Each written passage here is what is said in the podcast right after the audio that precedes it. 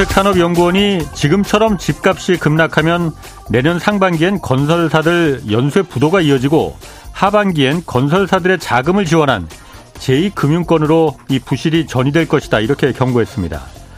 작년 여름까지만 해도 학자와 전문가 또 언론들은 주택 공급이 절대적으로 부족해서 집값이 미친 듯 오르고 있으니 지금이라도 주택 공급 확대해야 한다 이렇게 부르짖었습니다. 어디서 갑자기 집이 뭐 수십만 채 지어진 것도 아닌데 지금은 집값이 속절없이 떨어지고 있습니다. 어제 출연한 김원장 KBS 기자는 토건족과 이해관계로 연결된 학자와 언론이 사람들의 조바심과 공포심을 부추겼다고 지적했습니다. 악어와 악어새의 관계입니다. 그때 그 전문가라고 하던 사람들 지금 다 어디로 숨어버린 건가요? 그리고 기자들은 그때 자신들이 썼던 그 기사 정말 떳떳합니까? 네, 경제와 정의를 다잡는 홍반장, 저는 KBS 기자 홍사원입니다. 홍사원의 경제쇼 출발하겠습니다. 유튜브 오늘도 함께 갑시다.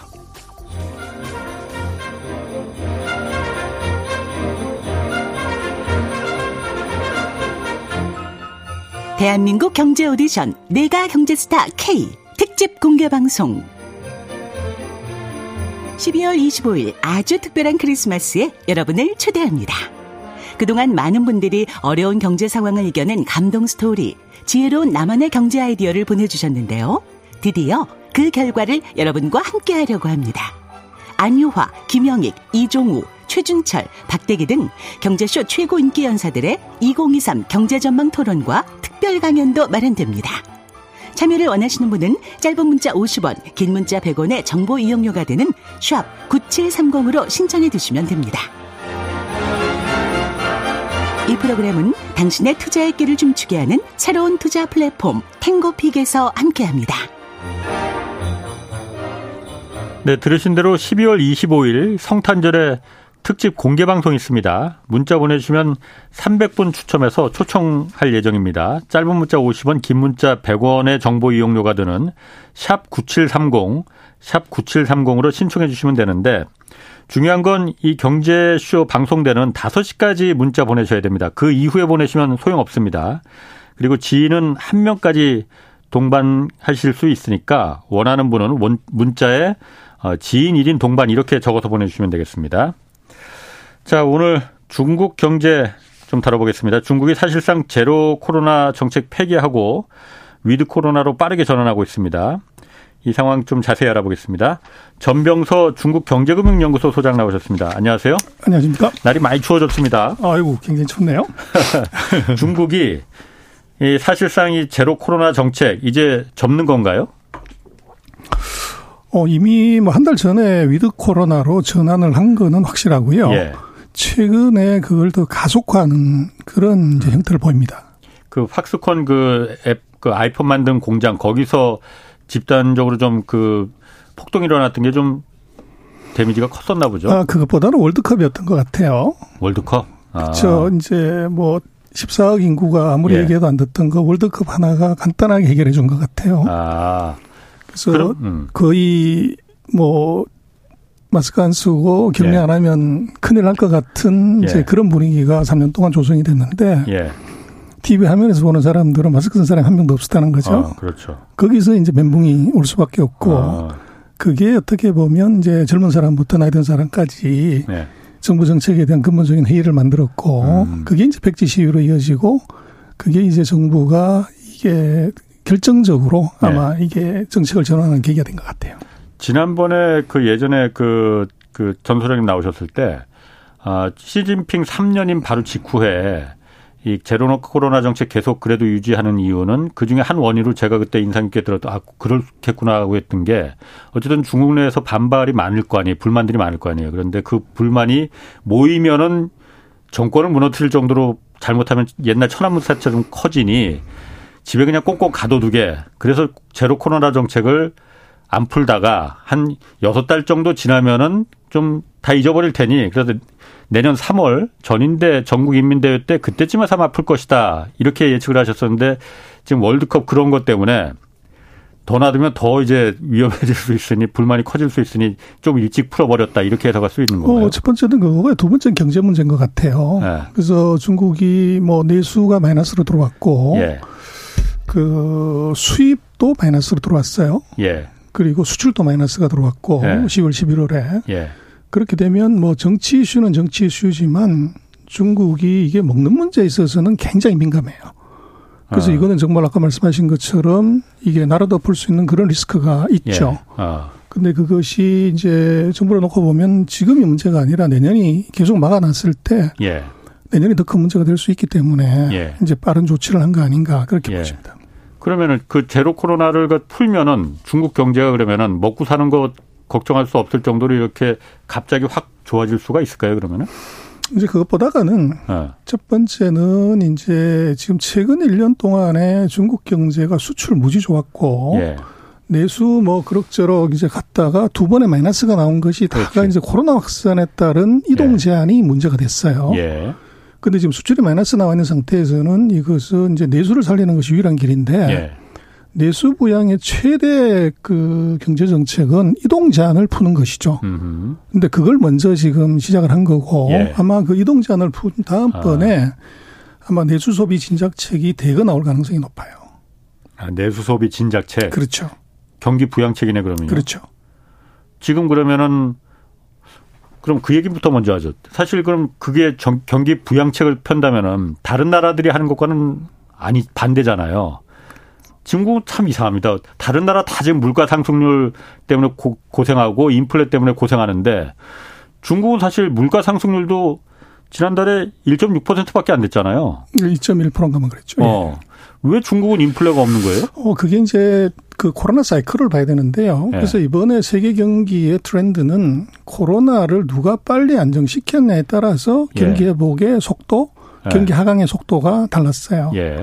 예. 근데 중국이 발병은 중국에서 했지만 안정화를 가장 먼저 시키는 바람에 경기도 예. 가장 먼저 peak out 했고 예. 이번에 bottom도 가장 먼저 bottom out 한 거죠. 아. 그래서 뭐 중국은 벌써 이제 작년 하반기부터 경기가 내려가기 시작을 했고 예. 미국은 이제 금년부터 내려간 거죠. 예. 그러다 보니까 먼저 바닥에 도달했기 때문에 이 물가 상승 압력에 큰 부담을 느끼지 않고 경기 부양책을 또 이제 통화 완화책을 쓸 수가 있었고 예. 그 다음에 이제 그 중국이 지금 CPI가 낮은 이유는 지난번에 소비자 물가 상승률이 예, 이유가 네. 중국은 CPI 구성 요소 중에 먹는 것의 비중이 3분의 1이 넘어요. 돼지고기. 그렇죠. 네. 그 중에서 돼지고기 비중이 높은데 돼지고기 네. 가격이 계속 떨어져 준 거죠. 떨어지고 있다고요? 떨어져 준 거죠. 어. 그러다 보니까 CPI가 2%대로 이제 안정화가 됐고 예. 그러다 보니까 정부로서는 인플레이션 압력이 없기 때문에 이 통화 정책을 마음대로 음. 쓸 수가 있었던 거죠. 돼지고기 가격은 왜 떨어졌을까요? 그 돼지고기 사료값도 뭐 사료 곡물도 오르고 그래서 사료값도 비쌌을 텐데. 아 그래서 그게 이제 네. 그 아프리카 돼지 열병, 네. 돼지 그 그게 이제 확산이 되면서 예. 돼지가 몇 억 마리가 죽어버린 거죠. 중국에서 그렇죠. 아. 그것 때문에 이제 돼지고기 가격이 폭등을 했었고 예. 그것 때문에 이제 어미 돼지들이 대량으로 이제 죽는 바람에 새끼 예. 돼지들이 태어나는 시차가 있었던 거죠. 예. 그래서 이게 돼지고기 가격이 폭등을 했다가 예. 돼지는 뭐 6개월만 지나면 그렇죠. 정상적으로 가등해지면서 작년에 예. 이제 돼지고기의 정상화가 예. 이게 전체적인 베이스 이펙터를 확 낮춰준 거죠. 어. 그러면은 물가 인상이라는 게 물론 그 식량도 중요하지만 에너지도 중요하지만은 다른 공산품이나 생활 필수품 이런 것도 중요하잖아요. 우리가 뭐 그런 근원 물가 이런 거. 그렇죠. 중국은 그런 것도 안 올라요, 그러면은? 어, 근데 이제 중국 같은 경우도 보면 음식료하고 우리도 그렇지만 부동산이 제일 중요해요. 예. 근데 중국은 부동산을 정부가 3년째 규제를 했기 때문에 예. 부동산 가격이 떨어져 준 거죠.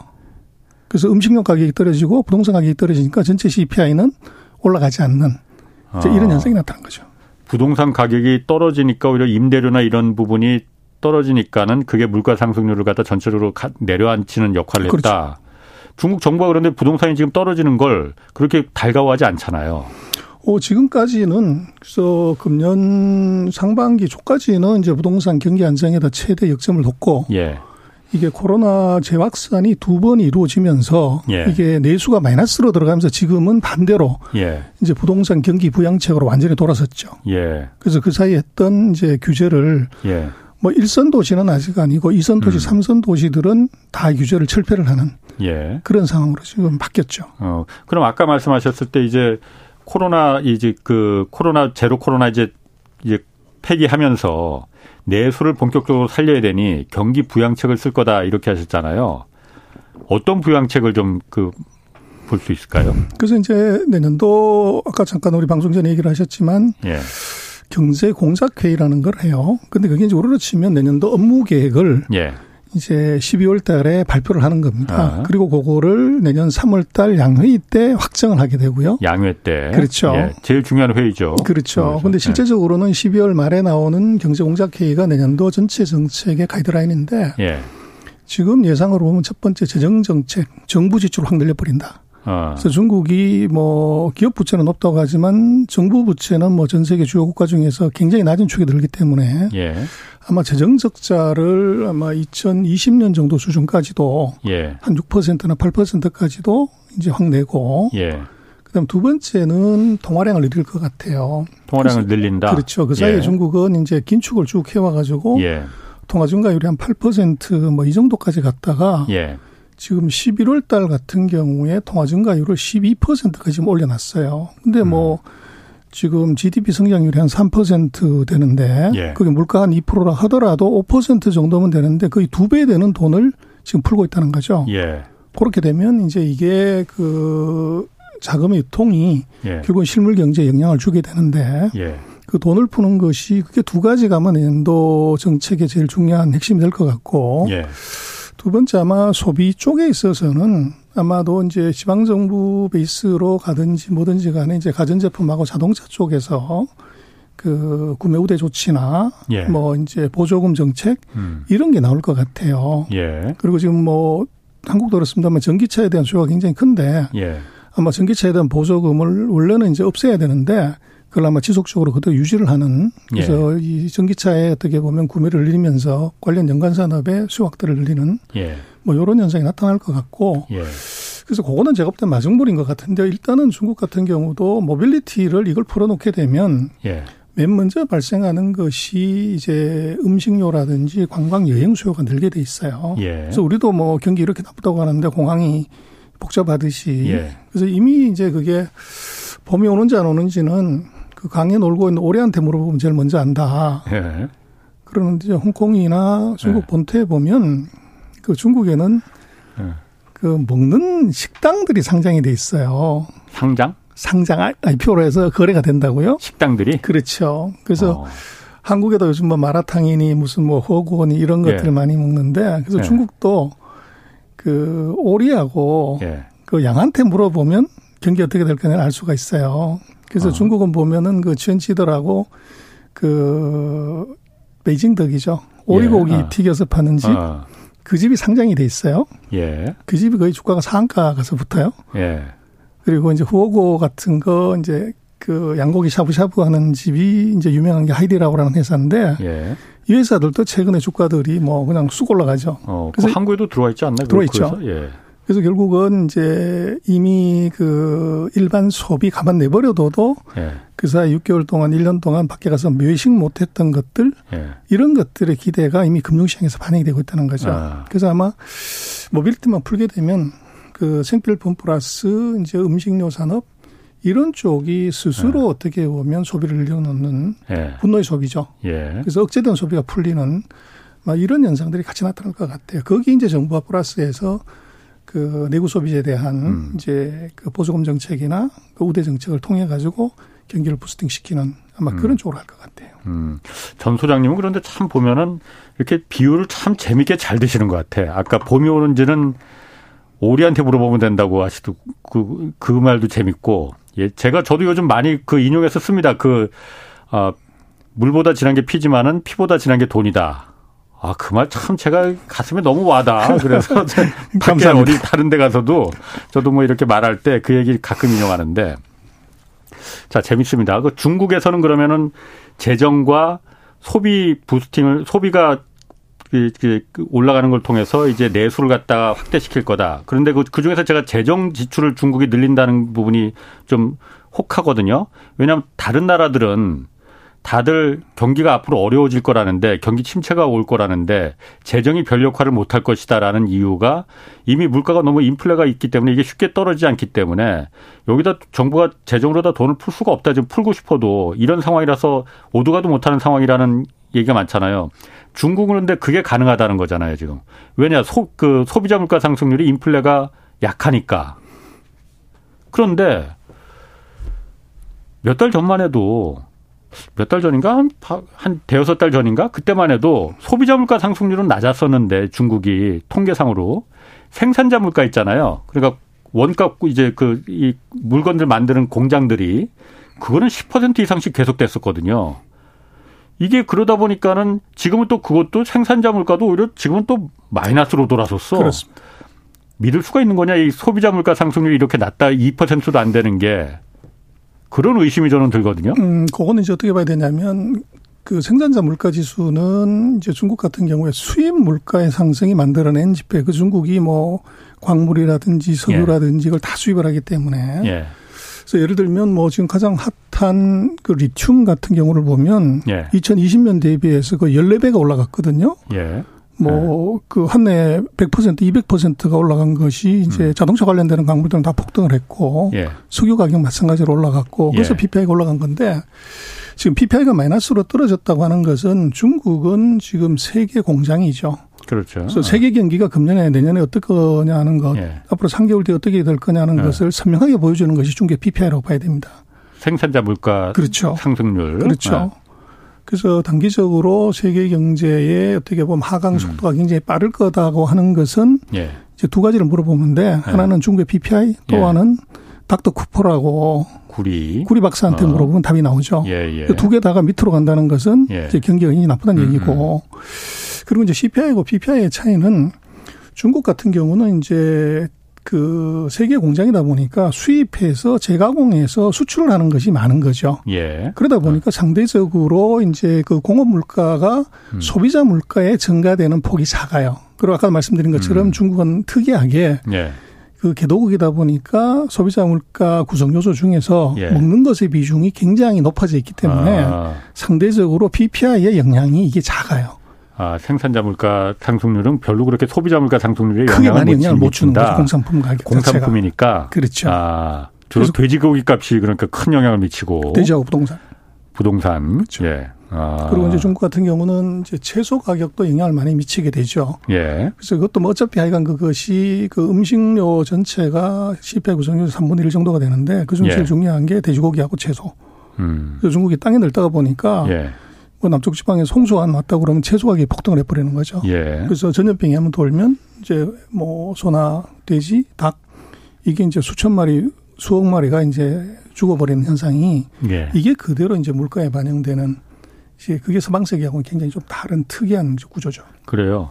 그러면은 내년에 그 중국 정부가 이제 내수 진작을 위해서 재정도 이렇게 풀고 돈도 풀고 소비도 늘어날 가능성이 있으면은 다른 나라들은 경기 침체가 온다 하더라도 중국은 경기 침체가 그 별로 영향이 없을 것도 같은데 왜 다른 나라들 그 투자은행이나 기관들이나 이런 분석들은 중국의 성장률을 역시 계속 낮춘단 말이에요? 그럼 그거는 또 어떻게 봐야 되는 겁니까? 그래서 이제 그거를 좀 잘 안을 들여다봐야 아. 되는데요. 예. 중국의 경기 불황 뭐 얘기들은 내년도에 전 세계가 다 이제 성장률이 낮게 되는데 예. IMF 예측이나 월드뱅크 예측이든 OECD 예측이든 간에 예. 2023년 성장률이 2022년 성장률보다 높은 나라는 딱 한 나라가 있는데 그게 중국이에요. 음. 나머지 나라들은 다 이제 그 더 낮게 되고 예. 그 이유는 아까 말씀드린 것처럼 이번 사이클은 코로나 사이클이기 때문에 예. 코로나를 먼저 안정시킨 나라가 먼저 예. 피크아웃하고 음. 먼저 바타아웃하는 그 패턴에 아. 들어가 있기 때문에 예, 예. 그렇고 그래서 2023년에는 뭐 제가 볼 때는 전 세계 시장에서 미국을 네. 보는 것이 아니라 경기는 중국을 봐야 된다. 아. 중국이 먼저 살아난다는 거죠. 예. 그래서 거기에 이제 정부의 역할이 뭐 시장이 실패하는 경우는 정부가 가장 큰 역할을 하는데 중국에서는 이제 제일 센 주먹이 그 정부가 내는 주먹이 제일 세죠. 네. 그래서 그 영향이 아마 나타날 것 같고 그래서 이제 이게 그 서방 세계하고 예. 따로 가는 이유는 딱 한 가지다. 이게 과거의 경기 회복이나 하강은 미국 중심으로 갔지만 예. 이번은 이건 코로나 사이클이기 때문에 예. 코로나의 확산 정도 그리고 그걸 안정화시킨 정도가 이게 경기의 순서를 바꿔놨다. 예. 그렇게 봐야 될 것 같아요. 음, 그래요. 그러면은 중국 같은 경우에 그렇게 내년에 다른 나라는 몰라도 중국은 그 가능성 이 있으면은 어 중국 주식 시장이나 이런 부분은 기대를 많이 해도 괜찮겠네요. 그래서 이제 한국에서 차이나런 얘기를 그 사이에 뭐 굉장히 많이 했는데 뭐 잠깐 빠져나갔었다면서요, 그것도. 그래서 이제 그것도 우리가 그러던데. 너무 이제 네. 그 아까 말씀하셨지만 네. 그 정서를 실어서 보지 않고 팩트를 보는 게 중요할 것 같아요. 예. 그래서 밉다고 이제 거기다가 어. 감정을 실어 가지고 경제 현상을 보게 되면 어. 이제 그렇게 세게 나가게 되는데 아, 감정을 실어서 본 거구나. 그 차이런 차이나런을 강조한 거는. 그래서 첫 예. 번째는 예. 이제 두 가지를 봐야 되는데 차이나런이라고 하면 주식시장에서 돈이 빠졌냐. 예. 두 번째 기업들이 돈을 뺐냐. 예. 이걸 봐야 되는데 주식시장에서 말씀하신 것처럼 코로나 확산 얘기가 잠깐 나왔을 때 한 3주 정도 돈이 빠지고 그 이후에 다시 11월, 12월 음. 지금 계속 돈이 들어왔어요. 예. 그래서 지금 들어온 돈을 보면은 연간으로 한 750억 원 그래서 그 3주 정도 빠진 것보다도 훨씬 더 많은 돈이 이제 돌았다는 게이 예. 주식시장에서의 특징이고 진짜 중요한 China run은 뭐 언론에서 보면 전부 탈중국해서 중국에서 다 돈 뺀다 기업들도 나간다 예. 이게 넘치지만 그건 FDI로 보면 되거든요. foreign direct investment 외국 기업이 직접, 직접, 투자 하는 걸 예. 보면 예. 10월 달까지도 23%인가 늘었어요. 예. 그리고 그 금액을 보면 예. 역대 지금 작년까지 10월 달까지 금년 10월까지의 그 FDI 금액이 작년 연간 금액을 이미 넘어섰어요. 예. 음. 그래서 이 얘기는 중국 안에서 작은 경쟁력 없는 중소기업들은 돈을 빼고 기업을 빼는 게 맞는데 예. 대기업들은 계속적으로 투자를 한다는 거죠. 음. 그래서 이게 차이나 런에 관한 것들도 이거를 조금 구분해서 봐야 되고 예를 들면 이제 그 독일의 슐츠 총리가 예. 최근에 중국을 방문했어요. 그랬죠. 예. 거기에 뭐 폭스바겐부터 시작을 해가지고 뭐 BMW 뭐 중 그 독일의 유명한 제조회사를 다 데리고 바스프까지 와서 예.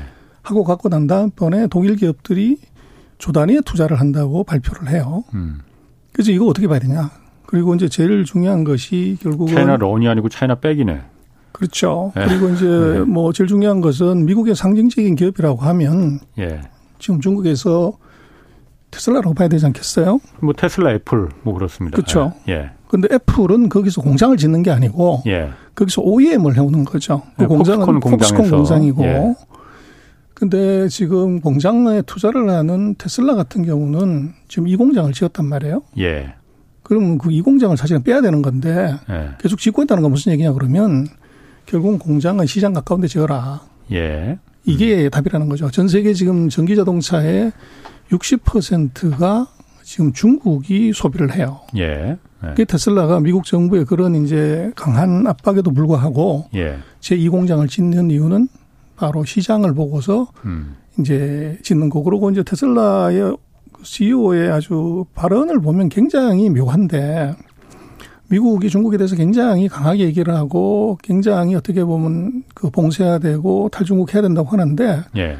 앨런 머스크는 반대 얘기를 하죠.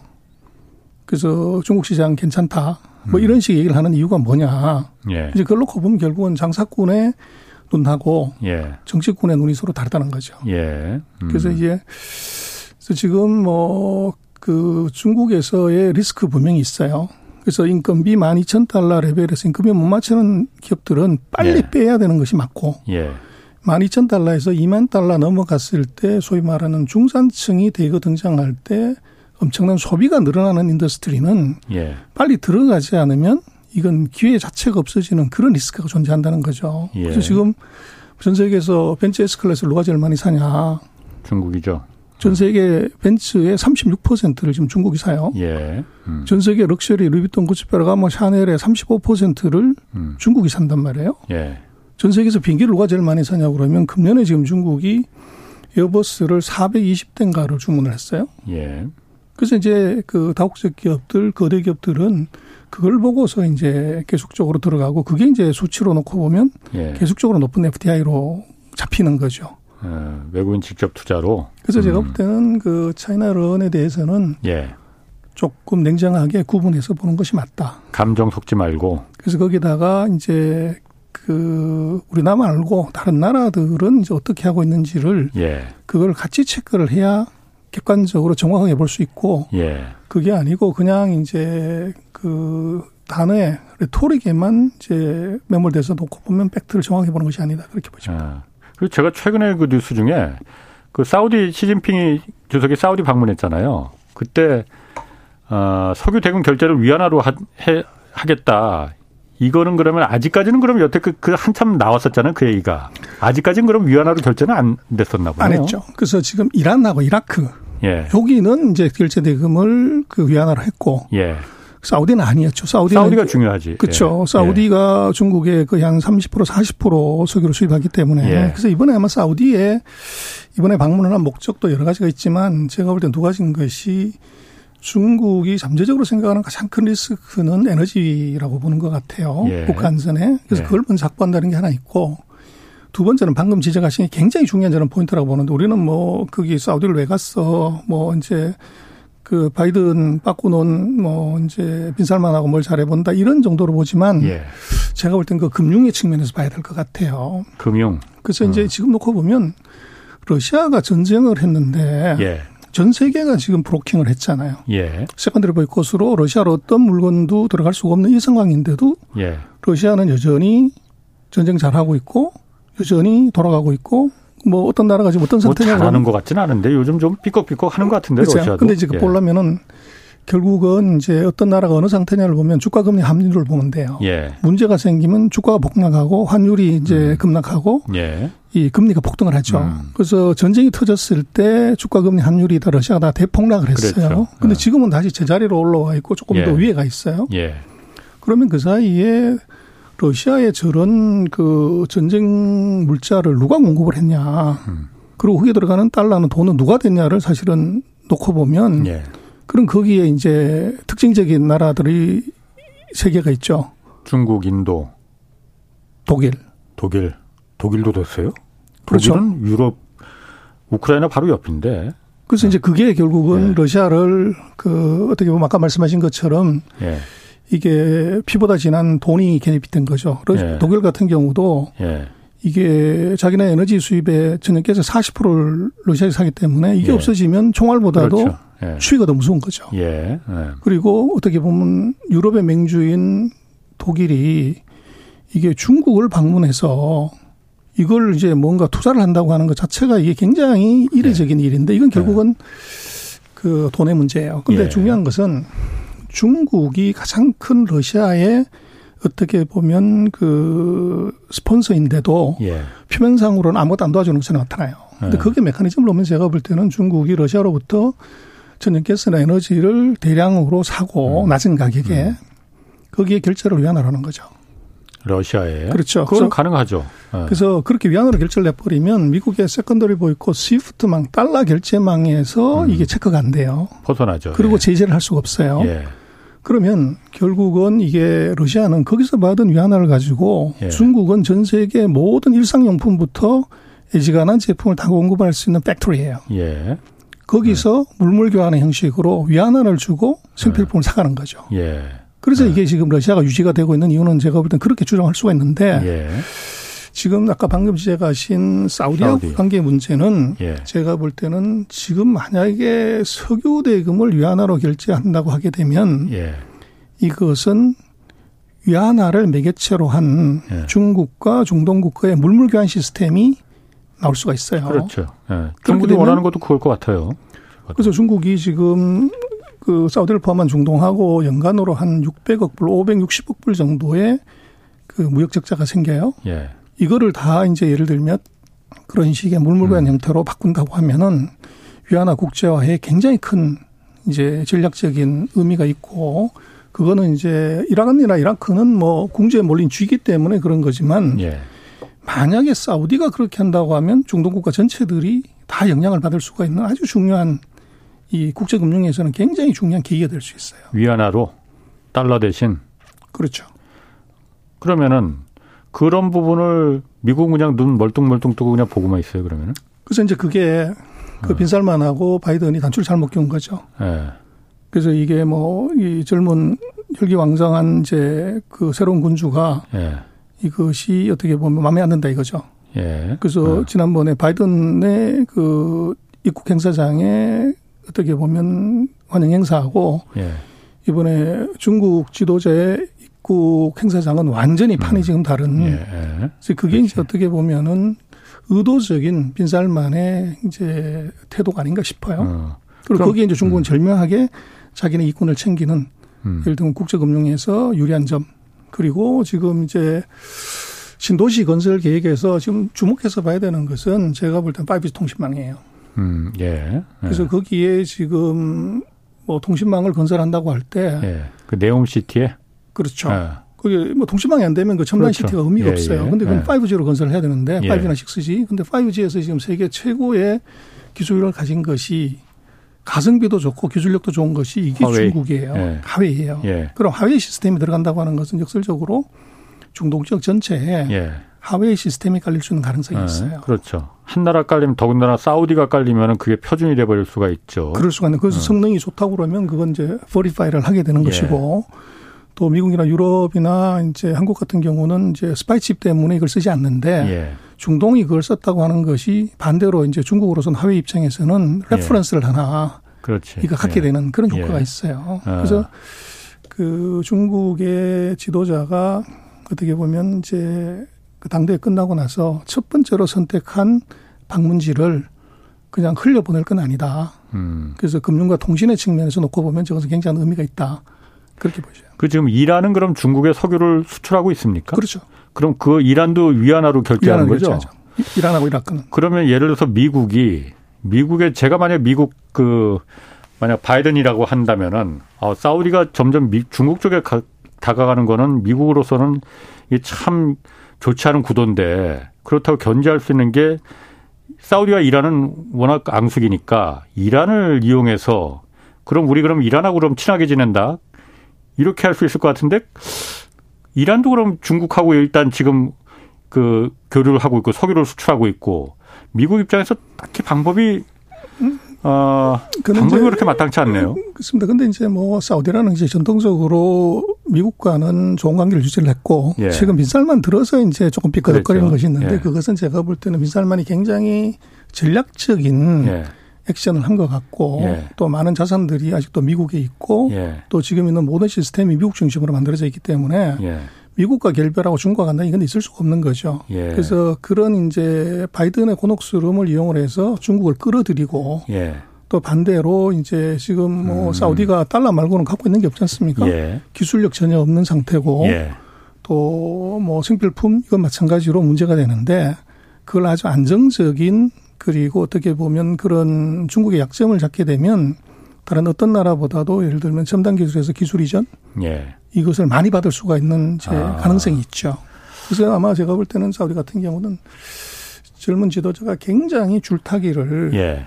아주 뭐 돈에는 장사가 아. 없다고 그러지 않습니까? 예, 예. 돈다발을 들고 흔들면서 기가 막히게 이제 미국과 중국을 예. 어떻게 보면은 시소 타기를 하는 그런 전략을 같네요. 중국에서도 그 사우디가 줄타기 하고 있다는 걸 당연히 잘 알고 있을 거 아니에요.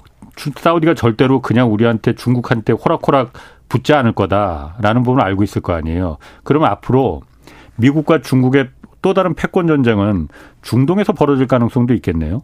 말씀하신 대로 금융을 통해서. 음, 근데 이제 뭐, 그, 아직은 예. 그것이 금융이라고 하는 것이 이 런던하고 이제 그 미국이 주중심지고 예. 이 나머지 적은 그러니까 실물에서 거래되는 그 통화량은 예. 금융에서 거래되는 통화의 5분의 1이 안 돼요. 예. 근데 그 중에서 이제 뭐 중동 지역 다 합쳐봤자 1, 20%? 음. 그래서 그 정도밖에 되지 않기 때문에 국제 금융 질서를 바꾸는 어떤 이런 거라고 보기는 어렵고. 아니 거긴 석유가 있잖아요. 그렇죠. 어. 석유가 있으니까 그건 금융 질서보다도 훨씬 더 금융 질서의 근본을 뒤흔들 수 있는 판이 되는 거 아니에요? 음, 근데 이제 그게 어, 미국이 지금 중동인에서 조금 식상해하고 이제 네. 그랬던 건 자기네가 지금 최대 석유 생산자로 등장을 했기 때문에 예. 그리고 또 아까 말씀하신 왜 이제 비살만이 미국을 그렇게 소닥 쳐다보시 하냐고 그러는 것은 이제는 미국이 자기네 석유를 팔아주고 돈을 회수해주고 관리해주는 관리자가 아니라 예. 이것은 석유를 서로 팔고 전년가스를 파는 경쟁업자로서 들어왔기 때문에 그런 예. 거죠. 예. 그리고 또 미국이 예전 하던 스타일대로 예. 사우디한테 이래라 저래라 하는 것 예. 이거 이제 못 찾겠다는 거죠. 아, 거기에 예. 이제 어떻게 보면 꽁 대신 닭 예. 이거를 이제 중국을 사용을 해서 레버리지를 거는 예. 그런 정도로 보여지고 그래서 어쨌거나 이건 지금까지 없던 현상이 나타났고 예. 이것이 이제 작은 불씨가 될 수 있는 가능성 예. 또 그것이 이제 그 중앙아시아나 또는 중동 지역의 새로운 어떻게 보면 이제 그 중국의 영향력이 커지는 그런 계기가 될 수는 있을 것 같아요. 그렇군요. 그리고 또 한 가지 소식이 그 뉴스가 미국이 지금 대중 반도체 수출 통제 계속 하고 있잖아요. 근데 중국이 여기서 그 오히려 미국이 국제 규칙을 국제 룰을 지금 어겼다 해서 세계 무역 기구 WTO에 소송을 제기했어요. 이거는 어떻게 봐야 되는 겁니까? 중국이 그 소소한 반격을 한 거라고 봐야 되나? 어떻게 봐야 되나요, 이거? 이 굉장히 중요한 이슈예요. 그래, 우리는 중요한 뭐 거예요. 어, 뭐 별로 별거 아닐 것도 같은데. 그 WTO에 제소를 했다는 게 중요한 게 아니고 예. 그 반도체는 뭐 산업의 쌀이라고 얘기를 하죠. 예. 또 4차 산업혁명이 되려고 하면은 예. 데이터를 이거를 잘 관리해야 되고 데이터를 예. 잘 처리해야 되는데 반도체가 뭐 하는 거냐 그러면 아시지만 이건 데이터를 발생시키는 장치예요. 예. 예. 근데 미국이 이거 데이터를 발생시키는 장치를 이걸 못 만들게 애초부터 예. 예. 생산 기계를 중단시켜 버린 거죠. 예. 예. 중국은 지금 난리가 난 겁니다. 음.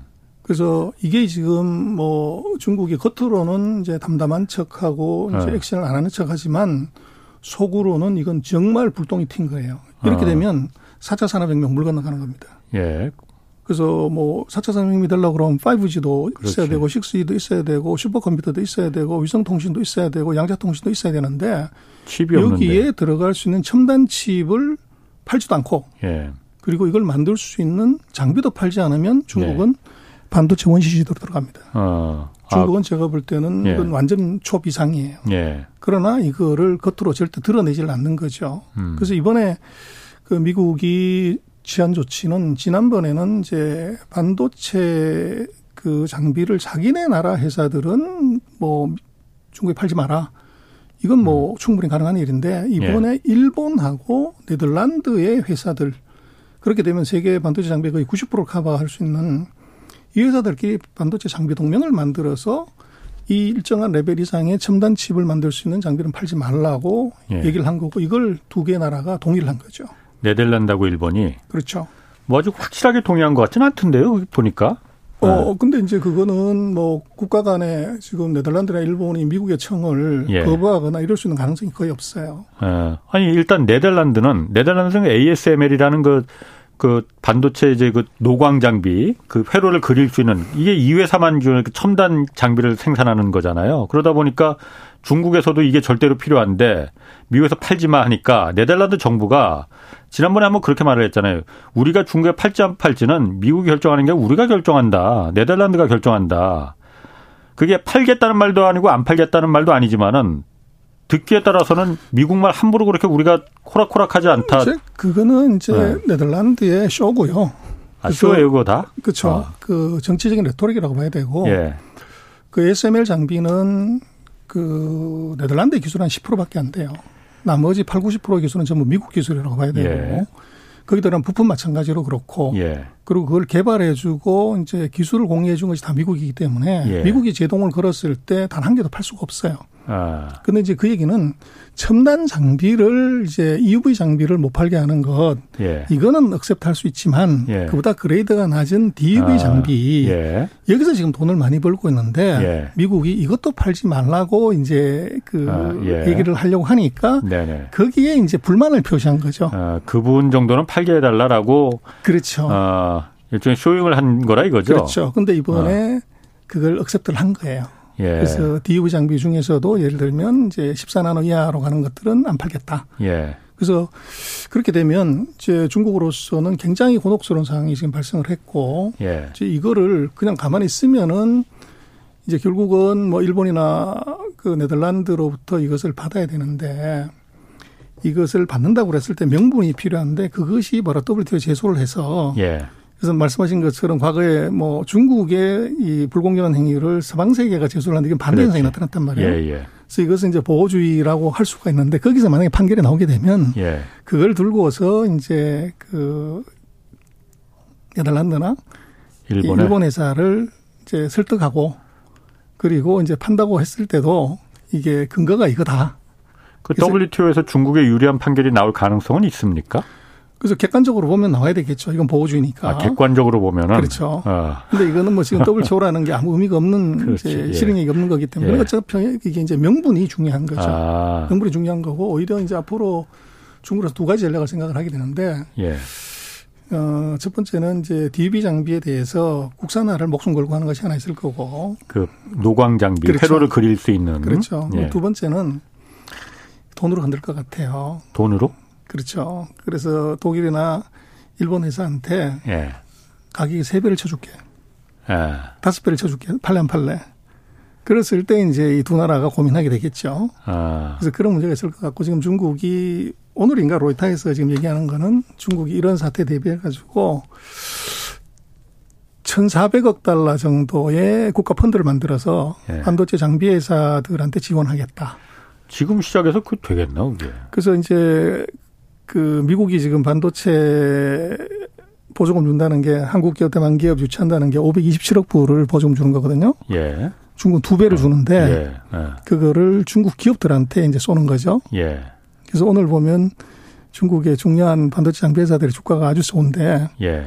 이제 중국의 반도체 장비 회사들이 돈벼락을 맞는 이제 그런 일이 음. 벌어지게 되고 그래서 그거는 당장의 효과보다는 지금 중국으로서는 이제 지금 우리가 그렇게 많이 생각을 해요. 첨단 반도체를 못 만들면 이제 끝나는 걸로 보지만 반도체 전체 중에서 지금 10나노 이하 첨단 제품은 전체 한 25%에서 30%가 안 되고 나머지는 예. 아직 다 60, 70%는 성숙 제품이 대부분이에요. 예. 이게 메이저이기 때문에 중국은 아마 이 메이저 쪽에다가 그 목숨 걸고서 생산 개발을 늘리고 첨단 쪽은 적어도 5년에서 10년 정도의 시간을 가지고서 국산하는 쪽으로 예. 거기다가 시간, 돈, 정책 다 쏟아붓는 아마 그런 전략으로 갈 것 같아요. 그래서 어쨌거나 이건 결과적으로 놓고 보면 미국의 전략은 아주 중국의 아킬레스건을 잡았고 예.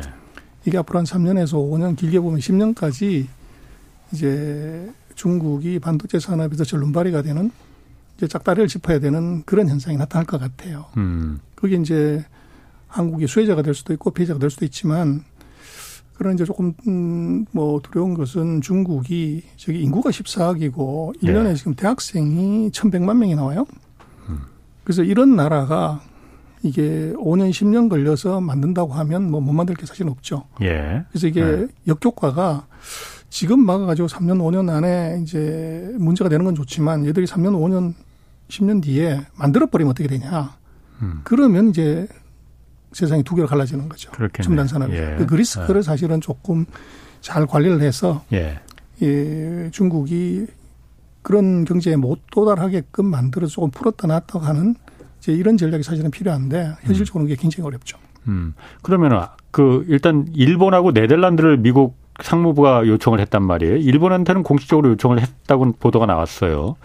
일본은 아마 뭐 받아들일 것 같고. 뭐 당연히 받아들죠. 그러면 일본에서도 그 도쿄 일렉트론인가 여기가 이제 그 세계 4대 뭐 반도체 장비 회사라고 해요. 그럼 여기서도 네덜란드 그 ASML도 마찬가지고 중국이 가장 큰 시장이잖아요. 가장 큰 소비자잖아요. 여기를 못 팔게 하면은 이 기업들은 뭔가 다른 뭔가 그걸 미국에서 사줄 것도 아니고 한국에서 사줄 것도 아니고 중국을 대체할 만한 이 기업들이 그럼 손해를 보라는 얘기잖아요. 그래서 이제 그게 정치적인 이해관계하고 예. 기업이 테슬라하고 미국 정부하고 똑같은 관계예요. 그래서 미국도 예. 마찬가지지만 뭐 AMT라든지 뭐 이 빅3가 예. 중국 익스포저가 30%에서 40% 가까이 돼요. 예. 그거 포기해야 되는 거죠. 예. 그래서 그 보상을 어떻게 해주냐. 예. 이게 지금 이제 기업들 입장에서는 정부 정책이니까 일단은 예. 억셉트를 하지만 예. 이게 이제 내부적으로 놓고 보면 거기에 고민이 굉장히 많고 그것은 음. 뭐 네덜란드든 일본이든 똑같습니다. 그래서 음. 이제 그게 앞으로도 어떻게 구체적으로 진행이 어떻게 될 건지는 또 두고 봐야 되는데 만약에 예. 이게 정말로 엄격하게 시행이 된다고 하면 예. 전 세계 반도체 장비는 공급 과잉입니다. 공급 과잉? 그렇죠. 3, 40%가 다 남는 거죠. 중국이 안 못 들어가니까 그렇죠. 아, 공급 과잉이 되면은 장비 가격이 싸지니까 우리는 좋은 거 아니에요? 장비 가격의 하락이 있을 수 있지만 네. 두 번째는 기술 개발에 대한 네. 이게 미래 투자 여력이 줄어든다고 봐야 돼요. 아. 첨단 기술 개발하려면 계속적으로 매출이 늘고 이익이 많이 나서 예. 이제 신기술 개발해야 되는데 예. 그만큼 이제 R&D 여력이 떨어진다고 봐야 되는 거죠. 아 그래요. 그런데 이게 그 일본은 모르겠는데 네덜란드가 여기 동참할 거냐 이거는 그냥 제 생각인데 지난번에 그 네덜란드 그 총리인가 그, 아, 저 무슨 장관이 아까 말했듯이 우리가 결정하겠다라고 말한 것도 있고 며칠 전에 그 제이크 설리반 그 미국 국가안보 보좌관 있잖아요. 이 사람이 어, 이 미국, 일본과 네덜란드에 대해서 같이 제재에 동참하는 게 구체적인 발표 안 하겠다. 논의가 좀 무르익지, 무르익을 때까지 이렇게 말하는 거로 봐서는 그 좀 그렇게 완전히 그 내부적으로 시끄러운 거 뭐 아닌가 그런 생각이 들거든요. 이제 미국 입장에서는 네덜란드가 예. 유일한 독점 개입이기 때문에 얼굴을 예. 세워주는 거죠. 아. 그래서 우리가 강요해서 했다 이렇게 예. 하면 정부 입지가 줄어들기 때문에 아마 아. 그런 정도로만 이해를 해야 될 것 같아요. 그런 정도로 그러면은 우리는 어 미국하고 일본이 이렇게 그 아니 미국하고 아니 미국 입장에서 이제 일본과 네덜란드가 반도체 장비를 중국에 안 팔고 그러면은 이게 우리한테는 제가 봤을 땐 득이 될 것 같긴 한데 왜냐하면 중국의 추격을 기술 추격을 따돌리는 거니까 우리하고 중국은 그 붙는 게 비슷하잖아요. 그래서 뭐 영향력은 일단 단기 호재, 장기 악재, 중장기 악재 이렇게 봐야 예. 될것 같고 예. 우리도 사실은 똑같은 문제가 발생을 해요. 예. 그래서 하이닉스나 삼성이 우리가 거기 공장을 짓고 있기 때문에 거기서 예. 첨단 장비가 더 이상 못 들어가게 되면 예. 거기를 이제 슬럼화 시켜야 되는 거죠. 그 추가적인 투자가 없어지면 그 예. 라인을 이제 서서히 이제 그 빼야 되는 문제가 생기기 때문에. 예. 근데 문제는 전 세계 반도체 시장에 OEM까지 포함하면 60% 단독으로 35%가 중국이에요. 예. 그 시장을 이제 그 줄여야 되는 문제가 생기는 거죠. 예. 그래서 뭐 단기적으로 놓고 보면 제가 말씀하신 이제 기술적 측면에서 중국이 못 따라오게 하는 것은 우리한테 굉장히 좋은 기회지만 예. 시장 측면에서 놓고 보면은 이것은 이제 악재다. 예. 장기적으로는 뭐 그렇죠. 장기적으로는 음, 음. 중국이 국산을 하게 되면 그건 예. 치명적인 악재가 되고 예. 그래서 뭐 한 3년에서 5년 정도까지는 한국이 뭐 종합적으로 보면 우리한테 이득이 좀 많지만 예. 시간이 지나면 지날수록 이 정책이 오래 가면 갈수록 예. 우리한테는 로스가 좀 커지는 문제가 생길 음. 것 같아요. 그 마지막으로 아까 그 코로나 지금 중국이 이렇게 다 이제 어쩔 수 없이 다 푸는 게 경기 때문에 푼다면은 지금 뭐 누구는 200만 명 뭐 사망할 수도 있다. 왜냐하면 중국은 계속 꼭꼭 가져놨기 때문에 집단 면역이라는 게 거의 없는 상태잖아요. 한국만 해도 어느 정도 국민들이 면역이 되는데 그 확 퍼질 가능성은 없어요. 간단하게. 그래서 이제 그 답은 그 이번에 네. 왜 풀었냐로 보면 중난산이라고 중국 최고의 그 전문가가 얘기한 네. 게 자기네가 평가한 것은 독감이 60% 수준이다. 아, 그 정, 아, 독성이. 그러니까 별 걱정 없다. 큰 이유가 바로 그건 것 같아요. 알겠습니다. 전병서 소장님이었습니다. 고맙습니다. 예. 내일은 중간 착취의 현실 자세히 좀 살펴보겠습니다. 지금까지 홍사원의 경제쇼였습니다.